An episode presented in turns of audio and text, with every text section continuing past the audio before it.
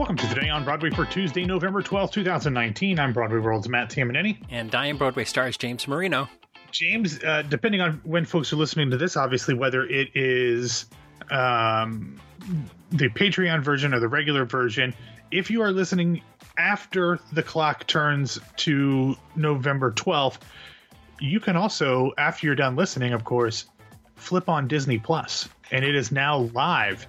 Um, uh, one thing that is theater related that you might be interested in, we will have reviews for High School Musical, the musical, the series in the show notes if you want to check that out. I'm not going to run through them all, but uh, they're very good. I'm looking forward to that one. There's a ton of stuff on there. Most of the Marvel movies, most of the animated uh, musicals. Uh, uh Newsies is on there. A ton more coming. The Mandalorian for Star Wars fans. Uh, very exciting day. Big big time uh, pop culture stuff over there. Yeah, I'm. I'm I, you know, shelling out again for another service there, and and and uh, we've talked about my affinity for The West Wing. Uh, next, Netflix is losing The West Wing to this Warner Brothers service, so now I got. Oh yeah. I got to get the Warner Brothers service now, which is ridiculous because I own all the West Wing on DVD, which is like four and a half feet from my television, but you know. Right, it's so hard to put those in the DVD player, though. What DVD player? I have the DVDs and no DVD player. Oh, well, that's the problem. Yeah, that's that's an issue. yeah, exactly. All right. So, uh, throwback to yesteryear. Throwback to yesteryear. Another throwback to yesteryear is uh, first up in the news. Tootsie announces a January closing on Broadway. Yeah, James, at half hour on Monday night, we got the news that we had frankly been expecting for a little while now, and that is that the musical adaptation of the film Tootsie would close on Broadway on January 5th. At that point, the show will have played 318 performances at the Marquis Theater. The show was nominated for 10 Tony Awards and won two one for Leading Man in a Dress, Santino Fontana, and the other for Robert Horn, who, who wrote the book. The show will be launching a national tour in October of next year in Buffalo, so got to shuffle off to there. Um, now, James, uh, the question that we always ask after a show closes is that obviously first we want to, you know, we send our best to everybody who found out that they were losing their jobs today, and hopefully they all find gainful employment soon.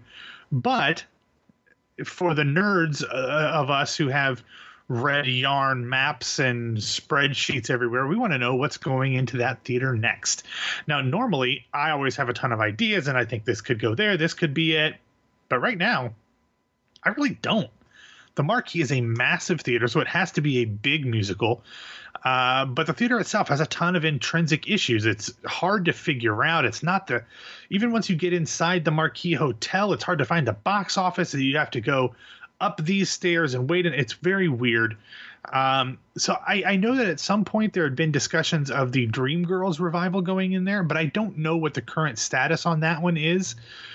But otherwise, I'm really at a loss about what might be circling that could make sense there. I'm totally cool with a surprise, but at this point, I'm really at a loss as to what it might be, James. Huh. Uh, I hadn't even thought of that. Now, we, we, we don't do this much much these days as as much as it used to happen in the past. But like, uh, would you ever imagine a, a a large hit moving from a smaller house to a larger house? If it wasn't the Marquis, yes. Okay. Uh, I mean, it's just such a bad theater and it's huge. I mean, it's 1600 seats. Like it would have to be a massive hit that they think will sell forever. And even, you know, people were thinking that like Harry Potter was going to sell for a decade. Yeah. And now at the Lyric, which is, you know, 320 something more seats, it's not doing poorly, but it's not doing that well. So I don't know what would transfer into the Marquis. Uh, it's just one of those theaters that it's really tough to find something that worked there. It hasn't had a good show.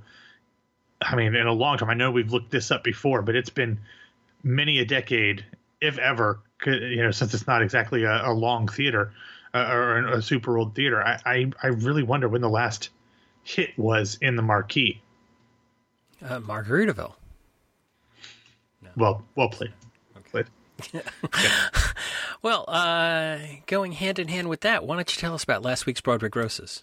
All right, the grosses had a massive jump last week, climbing 14% over the previous frame or 4,276,000 $765, despite only adding a single show, and that show was A Christmas Carol, which only played three performances. The biggest grosses relating news of the day is that on Monday, Hadestown announced that in just 34 weeks, the Tony winning musical had recouped its Broadway investment of $11.5 million, which, James, that's astounding. Um, that it was able to do that that quickly, and I'm very, very happy for them, uh, and and really pleased with what that means for Broadway. Diep Tran had a nice short little Twitter thread and re re-socialed her article on uh, what the Constitution means to me and talked about some of these properties that aren't doing very well. And this was before Tootsie announced closing, but Tootsie, Pretty Woman closing early, Frozen and Cursed Child uh, underwhelming at the box office. Those things aren't doing well, but what the Constitution means to me did incredibly well. Hadestown is doing gangbusters. Um, so hopefully this is a a useful reminder to producers that these shows can work if you do them well. So anyway, happy for everybody over at the Kerr. Anyway, back to the grosses. Only for the main stems, uh, only four of the main stems returning 34 shows actually saw numbers in the red last week, so it was good across the board. To Kill a Mockingbird was one of those coming off of the final week of the original cast, so kind of reverting back to the mean. Tina uh, saw numbers dip a little bit, but last week was its opening week. The other two were The Lion King and Aladdin. The biggest gainer of all was Jagged Little Pill, as it went uh, up $916,000, going from a performance to eight performances. But beyond that, Hamilton had a big pickup back to north of $3 million following the Eduham and audience appreciation performances the week before. Then we had Hadestown, Tootsie, and Mean Girls all picking up an additional 200K as we've been expecting the inheritance as it gets closer to opening and word of mouth gets out its grosses are increasing nicely picking up 193,000 to come in at 739k and speaking of the inheritance as i asked him to do on yesterday's show oliver roth texted me on monday morning when he listened to the show and said that sunday's opening schedule will be part 1 at 12:30 p.m. a nice long dinner break and then at 6:30 part 2 will start and then they'll party and do all the opening night fun after that. Back to the grosses again. In total, 17 shows saw week to week increases in the six figures. So, a very nice uh, haul for most shows. Hamilton, with its $3,088,806, was back on top, with Moulin Rouge coming in at $2,018,314 in second, followed by To Kill a Mockingbird, The Lion King, Wicked, Ain't Too Proud, Hadestown, Tina, Aladdin, Beetlejuice, Cursed Child, Jagged Little Pill, The Book of Mormon, Dear Evan Hansen, Frozen, and Come From Away, all north of $1 million. Linda Vista closed out its Broadway run with a modest 12K bump to come in at a smidge over 308000 Now, despite the fact that The Lightning Thief gained, gained more than $132,000, it still was only at 336K for 39.28% of its gross potential. American Utopia, though, James, on the other hand, is absolutely killing it. At 121.53% of its potential, it drew $965,418 last week in just six performances. Obviously, this is the start of a period when shows will be seeing their bottom lines increase. And I don't mean the holidays, I mean the fact that I'm coming to town and I try to single handedly mm, keep the theater yeah. community afloat for eight to nine days every few months, James. Absolutely. Uh, you know, it, they all are, you know, getting their balloons ready for and their big banners. Welcome, Matt. You know. yes, they're actually uh, confetti like, cannons are all loaded. Yeah, uh, uh exactly. One week after I leave, they're going to give a parade uh, about me having been there. Yeah, ex- exactly. They have, yeah. have t-shirt guns. You ever see the yeah. t-shirt gun? Oh, absolutely. Yeah, those are those those are dangerous. Yeah. Yeah, Chenoweth's got them. You know, Chrissy. Uh, you know, Chrissy Dawn. She, she she shoots them out into the audience during during her show, right? I would imagine so. That's actually the first thing that Ben Brantley talked about in his review.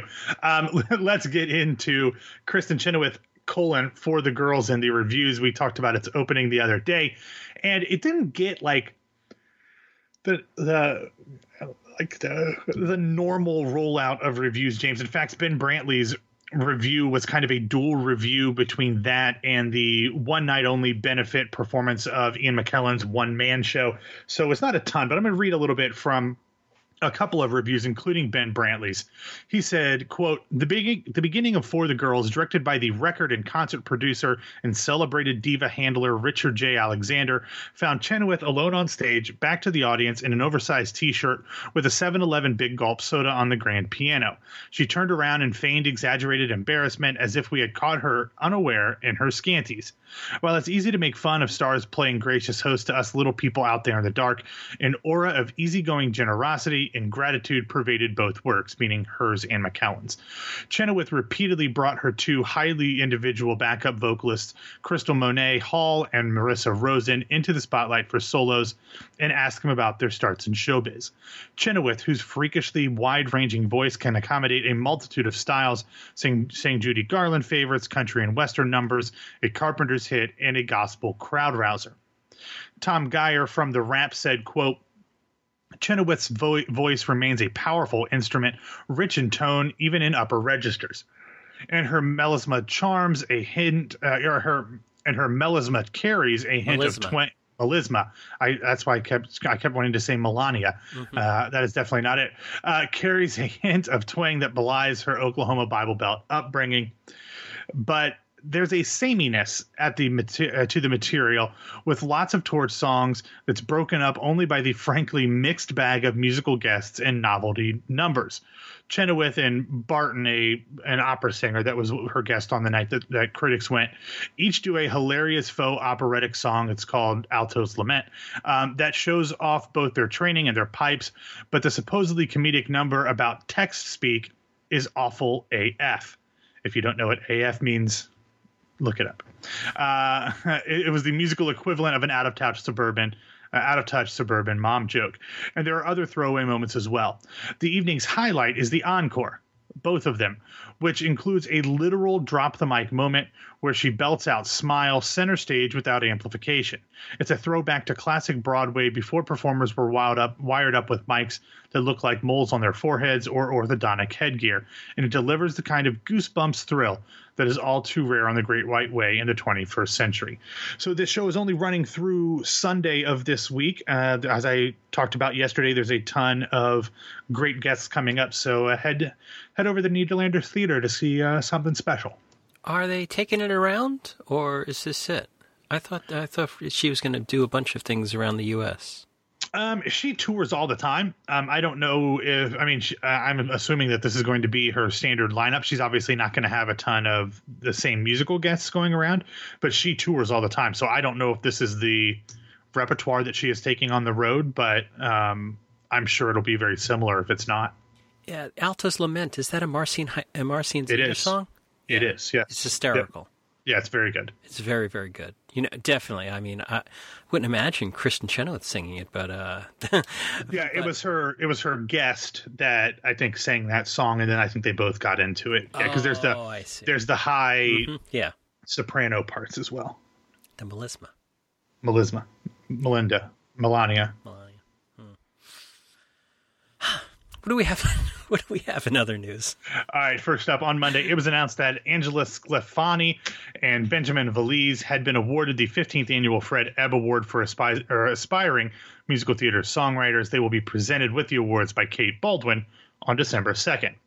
Also on Monday, we learned that Tony winner Marc Shaiman will compose original music for the Broadway revival of Neil Simon's Plaza Suite, which will begin performances at the Hudson Theater on March 13th. Of course, the show will star real life married couple Matthew Broderick and Sarah Jessica Parker. And finally, on Monday, the upcoming Broadway revival of David Mamet's American Buffalo announced that Darren Criss fans will get a special pre sale from November 15th at 10 a.m. through November 17th at 5 p.m. I'm assuming that the Laurence Fishburne fan club uh, is very upset by this. Uh, then tickets will go on sale to the general public on Monday, November 18th at 10 a.m. New York time.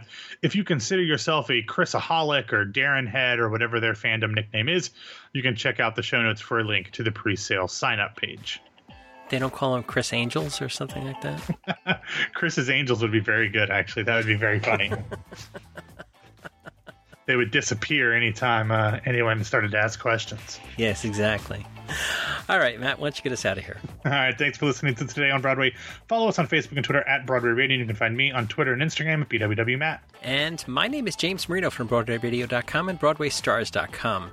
Thanks for spending some of your Tuesday with us in New York City. Bundle up. It's some snow in the forecast. Damn it, Janet. Damn it, Janet. I love you.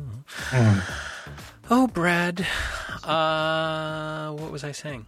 Oh, it's going to snow in New York, and um, so bundle up. And uh, I think uh, I'm. Uh, I, I, we we had a meeting about this, but I forget who's going to do tomorrow's show. But somebody will be here tomorrow. We'll talk yeah. to you then. All right, bye. Okay, bye.